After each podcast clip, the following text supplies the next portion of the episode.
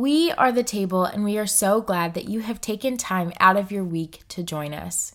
Here at the table, it is our hope to move you forward in life and faith over the course of this message. At the table, we do things just a bit differently. We pose questions in real time, and we want to give you some time to wrestle with those questions as well. Again, thanks for joining us, and we hope that this message moves you forward. This is your first time, hello. If it's your second time, hello again. If it's your third time, kick your shoes off. This is home. Amen. I just pray that you are blessed today. I want to just uh, recap. We wrapped up last week a sermon series entitled Who Remembers? Parent Guilt.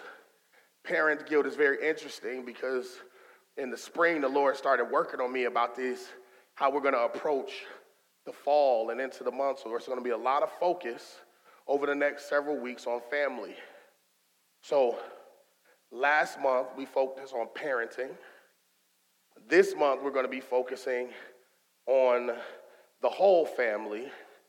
And we're going to share with you, I'm going to share with you some thoughts. And uh, hopefully, not hopefully, I know it will because the Lord gave it to me. It will resonate.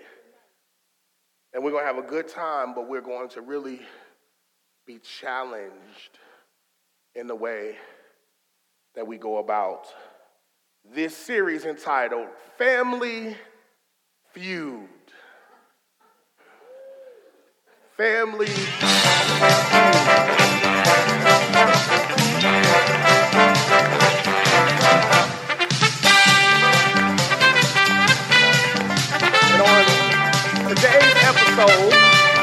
Of Family Feud. We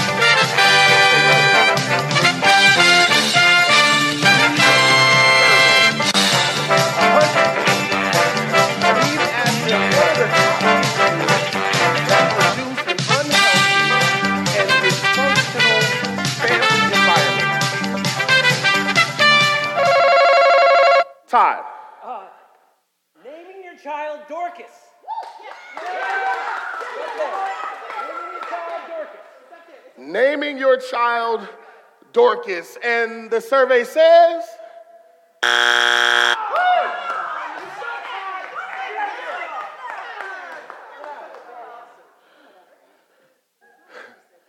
David, you have an opportunity to steal. Let me say the question again. We surveyed 100 people and we asked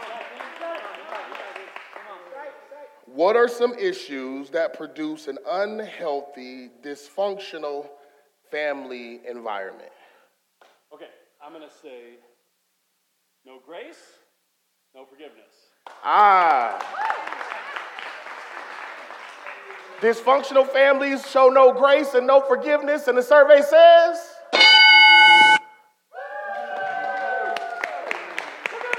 You're gonna play. You're gonna play. You're gonna play. Come on, give him a hand. Give him a hand. Give him a hand. Give him a hand. Dysfunctional family dysfunctional families. Dysfunctional families.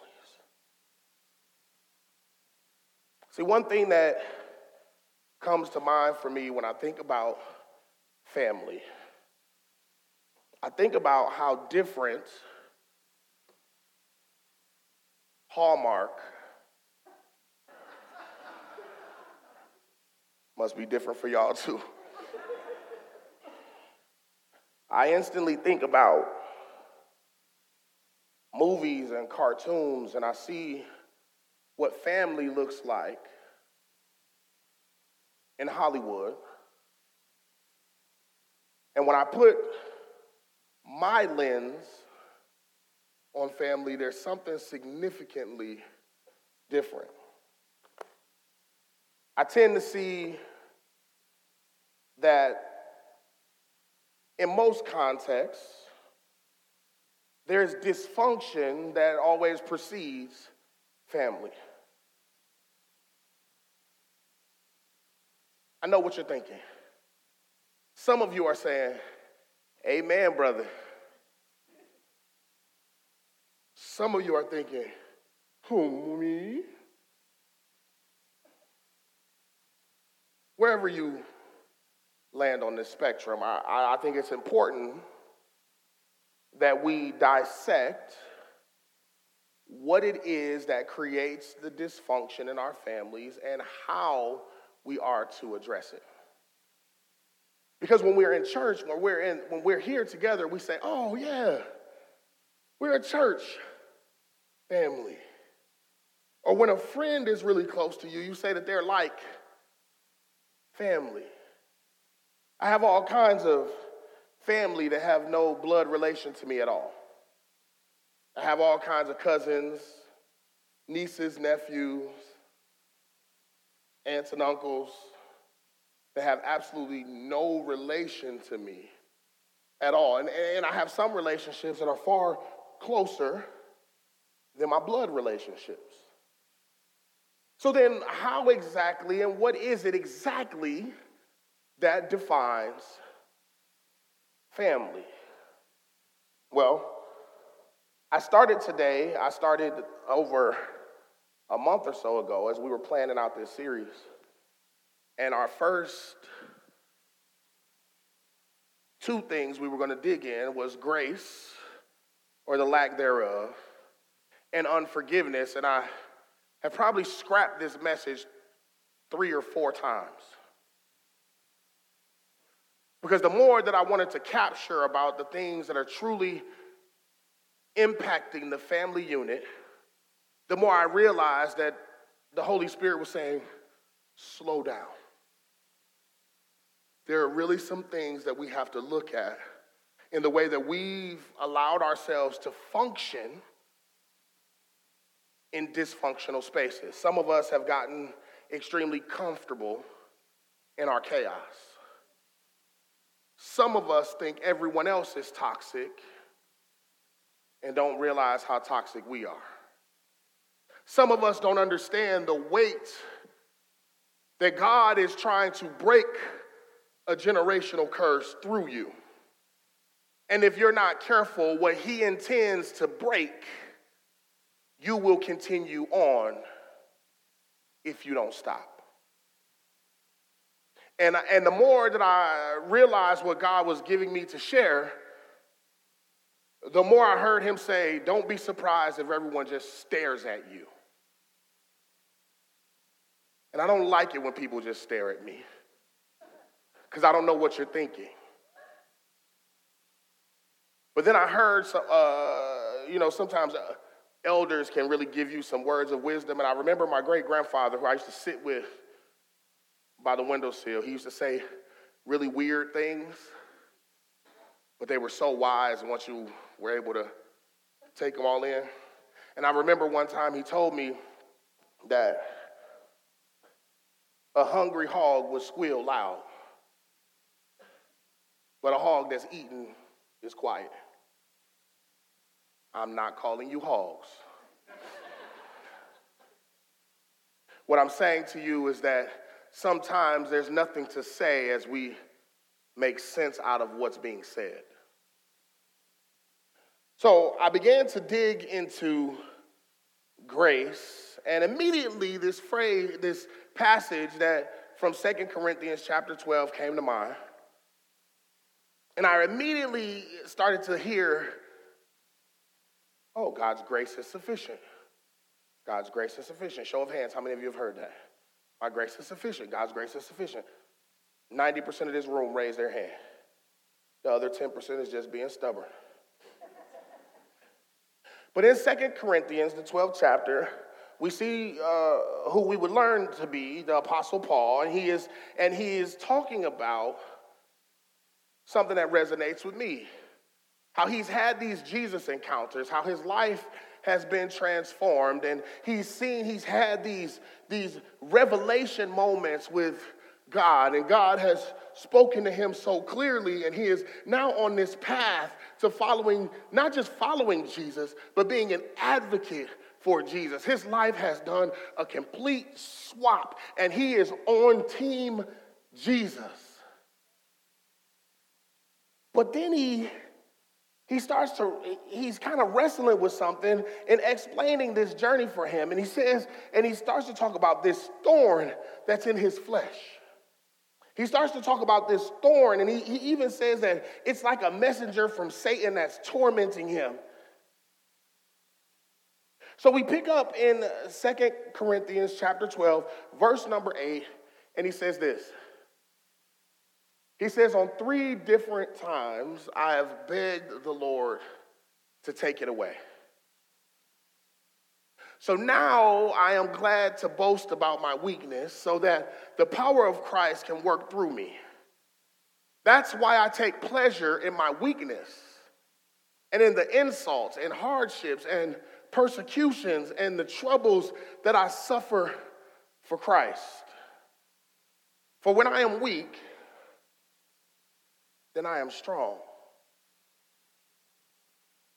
And I, I began to think about this because in verse number nine, he says that everything, each time that he's asked this question for it to go away, it to go away, he says that the reply is, My grace is all you need and my power works in your weakness. So each time that he asked the question for it to be removed, this is the response. All you need is my grace, and my power works in weakness. And so I began to ask myself, what is what it? What is it? Like, like what is the it? What is the it that he's asking for? What is it that he's asking to be taken away?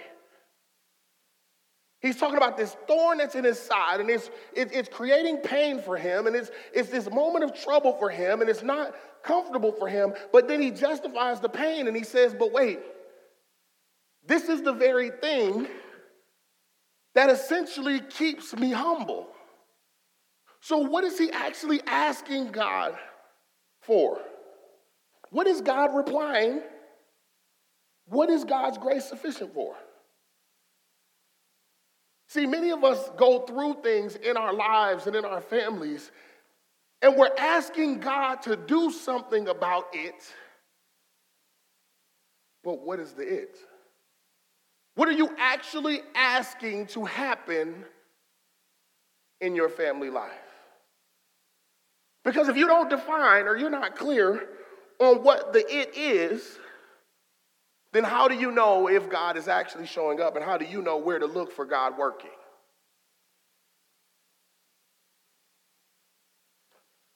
So Paul says that this thorn that he says was given to him, the thorn is what torments him and keeps him from his words being proud. So, is he asking God to do something about the thorn, or is he asking God to do something about his pride?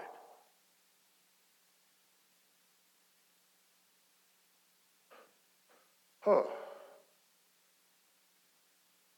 The thorn hurts,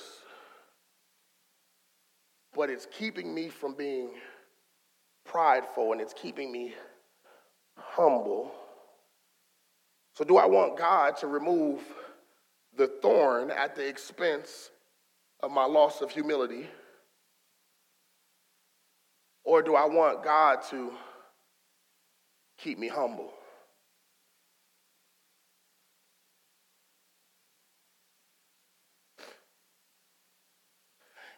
I'm convinced that Paul doesn't really know which he's asking until after God answers.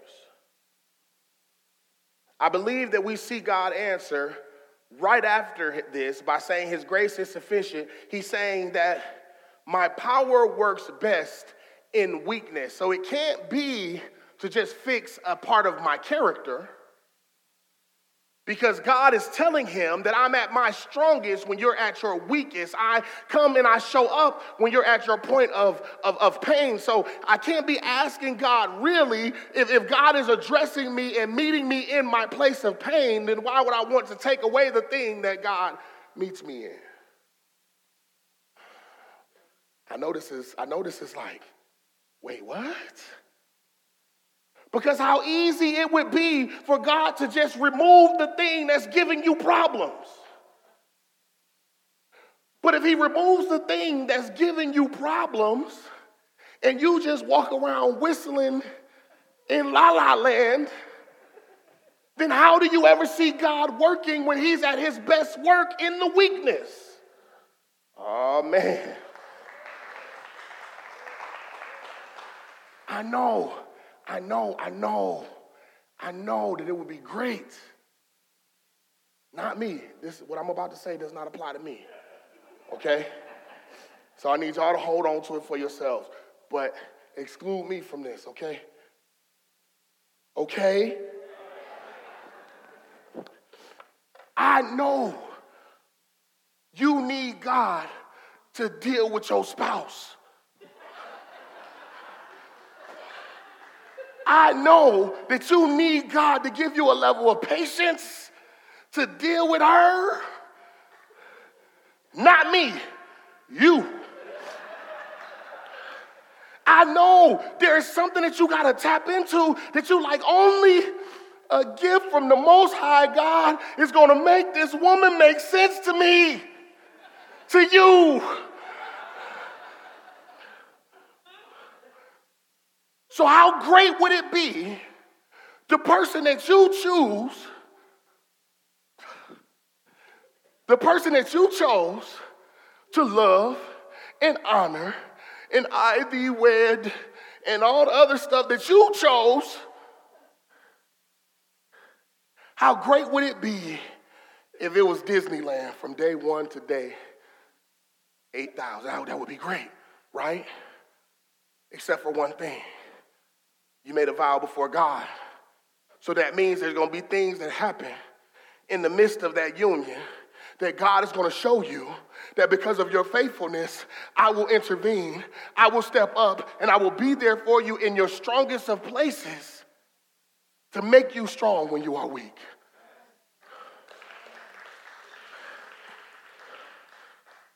Victoria, I'm talking about them, not me.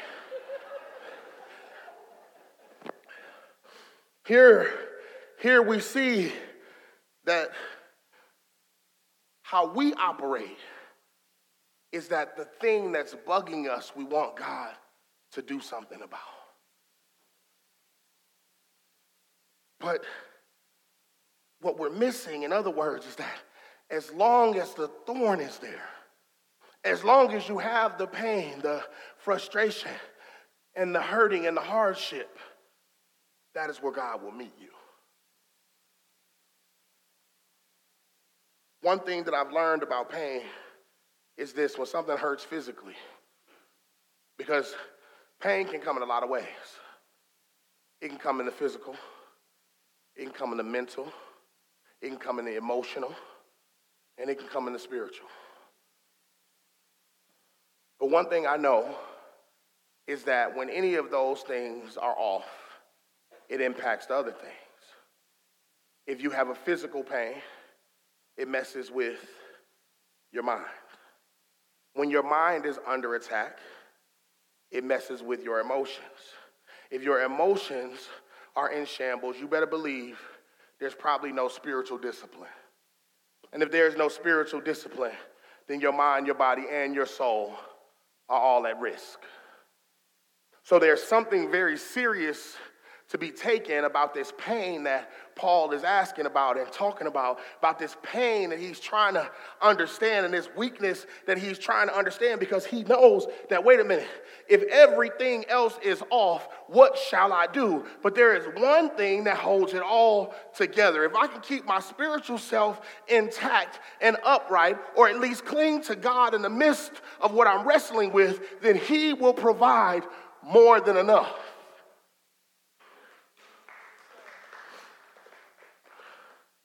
See, God responds that His grace is sufficient because it's sufficient grace that I have not even earned.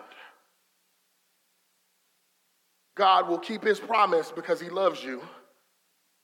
And even though you didn't earn it, see, many of us will be out of luck if we had to have God's grace and we had to wait on when we earned it. Sufficient grace because he cares and he loves you. Sufficient grace because who he is is bigger than our adversity. You see Paul with this dilemma. We see God simply saying, Look, in your weakness and in your pain,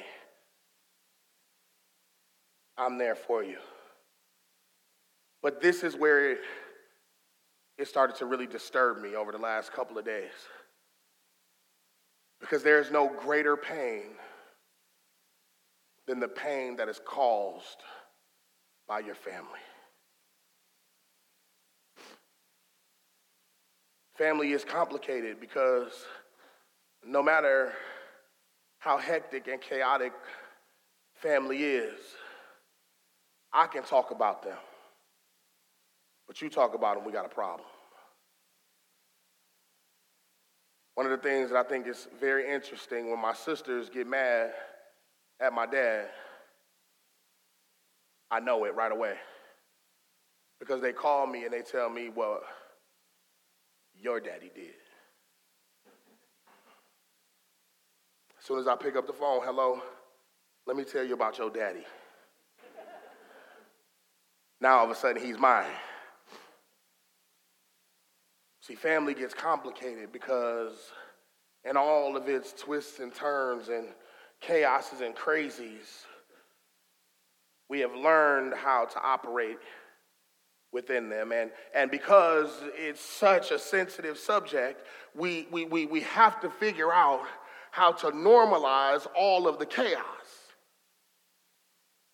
And it's hard for us to reconcile because you don't realize how chaotic your family is until you watch Full House. Which really don't make no sense because it's three grown men raising three. We'll talk about TV some other time.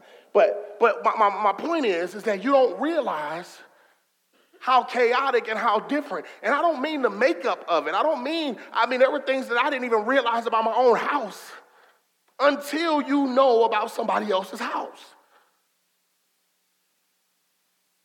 But see, if we're really going to dig into this grace thing and the things that contribute to dysfunctional families, I, I have to be very transparent with you, and I had to write some things down because I wanted to force myself to say them. See, sometimes I don't want to be around certain family members because that's where I was exposed to pornography before I hit puberty. I have no desire to be around certain people because that is where I was exposed to certain things.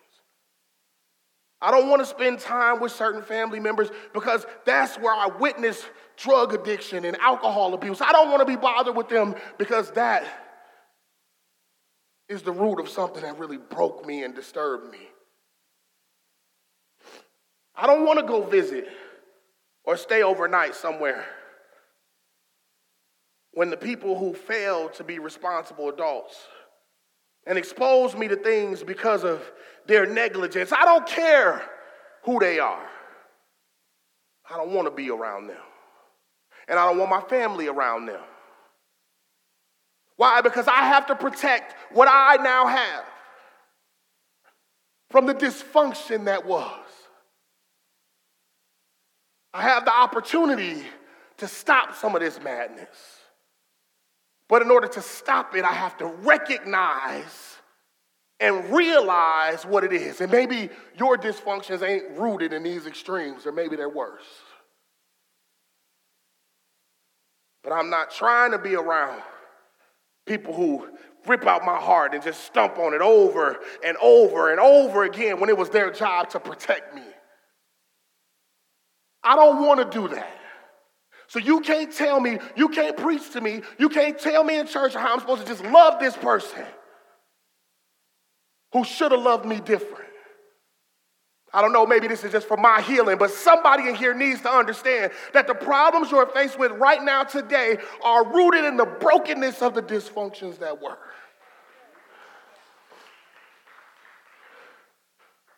You're having problems seeing God now because you're trying to figure out where was God when this was happening to me?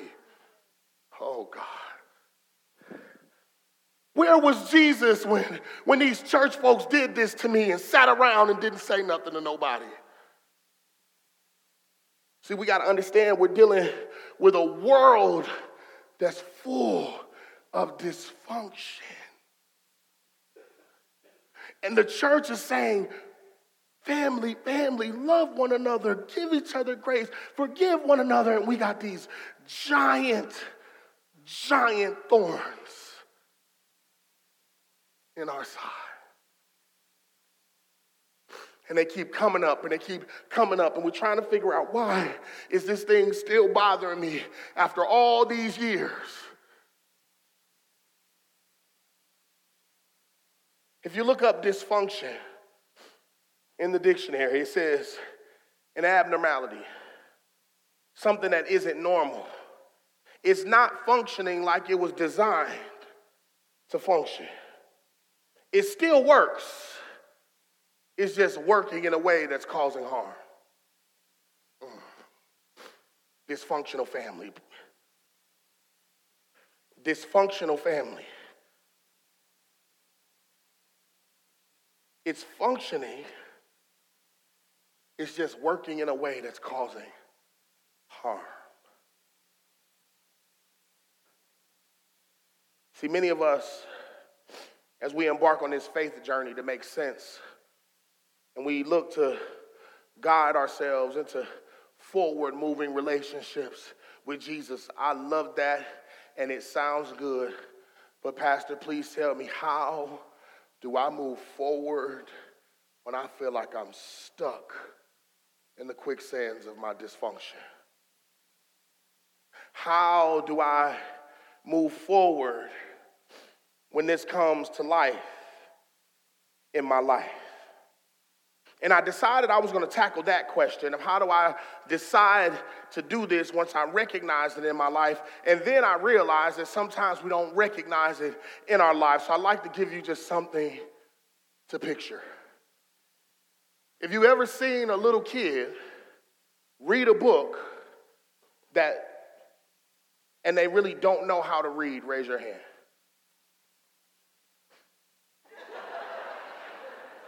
My man, way to be honest. No, no, no. I'm, I'm so glad he said that. Because somebody over here, when I give you these two examples, need to understand that that's you too.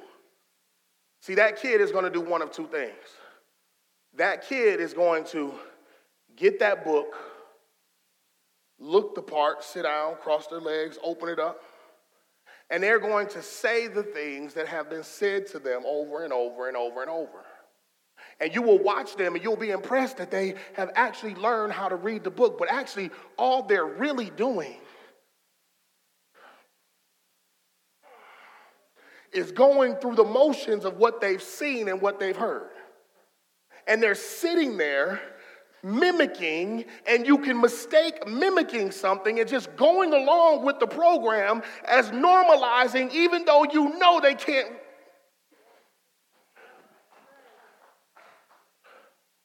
Somebody, even if you didn't say it out loud, should have said, Yep, that's me.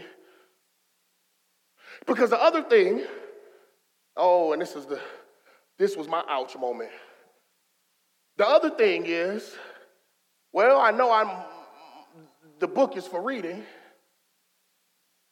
So I'm going to sit it down, open the book, and I'm going to make it up as I go along.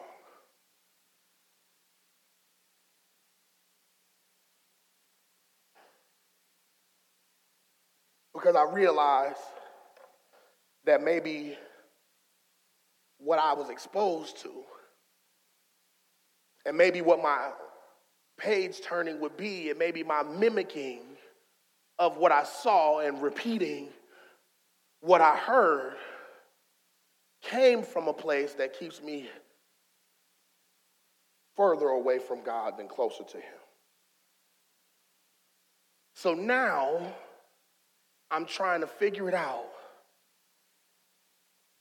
as I go. And now I turn each page trying to put the story together with nothing to lean into, nothing to make sense out of. And that brings me to Paul, who, if we would put him in that space of reading the book, Paul says, Here are two things that I know. If I don't remain humble, and give up myself so that I have a dependency on Jesus. If I if I don't keep myself humble and be have humility, then that, that risks me being close to God. So this thorn that's bugging me, I can actually boast in the thorn because the thing that's hurting me, I can recognize what's hurting me, and then I can speak the name of Jesus over that thing. And therefore, I'm not trying to ignore that thing. I'm not trying to eliminate that thing. I'm not trying to ignore it or act like it doesn't exist. I'm not trying to rewrite history. Hello. I'm not trying to make my childhood something it wasn't. Hello. I'm not trying to change the generations that should have known better and my parents and my grandparents and great grandparents. Hello? I'm realizing exactly what it is, and I'm going to speak the name of Jesus over how it has impacted me today.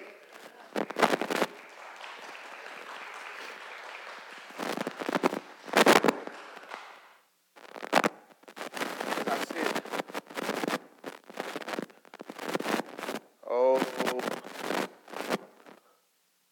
Could it be that the enemy don't want you to hear what I'm trying to teach you? Thought it was interesting when I look at Family Feud, the game show. I look at Family Feud, the game show, and there's some things that I recognize right away yeah, it can be about fun and games and it draws a lots of laughs and so on and so forth. But I started to look at the history of the game. And I thought it was really, really crazy that when I went back to when it first started, the host on the show, I think his name was Richard Dawson,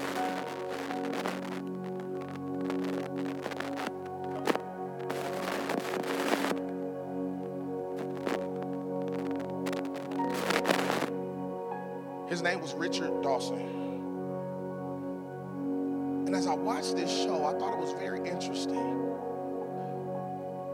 Because this man will walk around kissing everybody in the mouth. No, no, no, no. I, I want you to catch it. If you haven't ever seen it before, it's going to creep you out.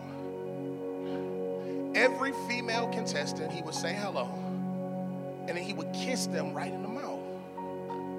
And I was so many problems that I had with this on the inside. Because I can't understand what man in a right mind let this man come up in here and kiss his wife and his daughter in the mouth like that.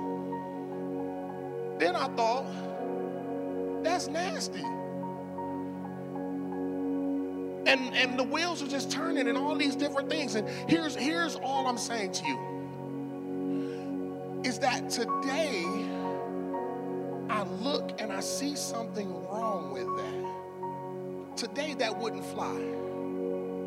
But in 1976 or whatever it was when that show was on, all these people, for whatever reason, thought this was okay. And I'm sure somebody in that family had to be like, I don't want to kiss this old man.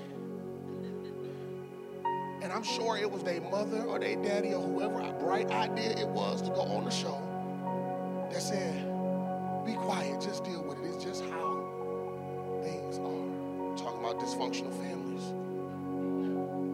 Some of us have lived lives through things that people who should have known better sat back and watched, approved, even encouraged. And they didn't realize what kind of damage it was going to do to you and your future. And here you are now trying to move forward in a relationship with a heavenly father who you could not see, but your earthly father is the one who ran you through the mud. We need to understand in this moment God can break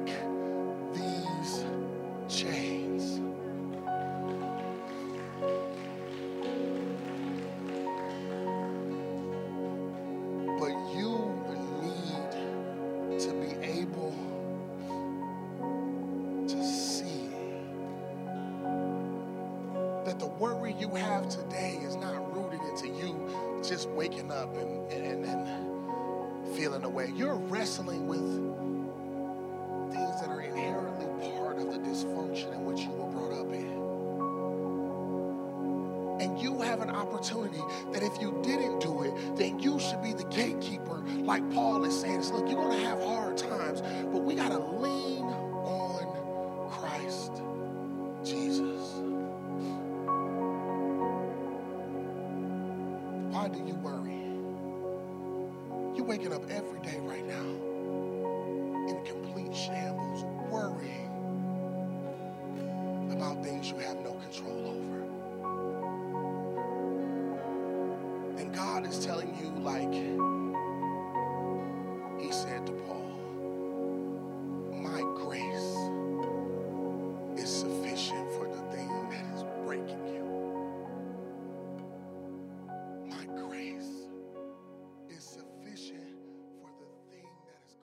If this message challenged you and moved you forward, personally or in faith, we encourage you to share it with someone who needs a message of hope today.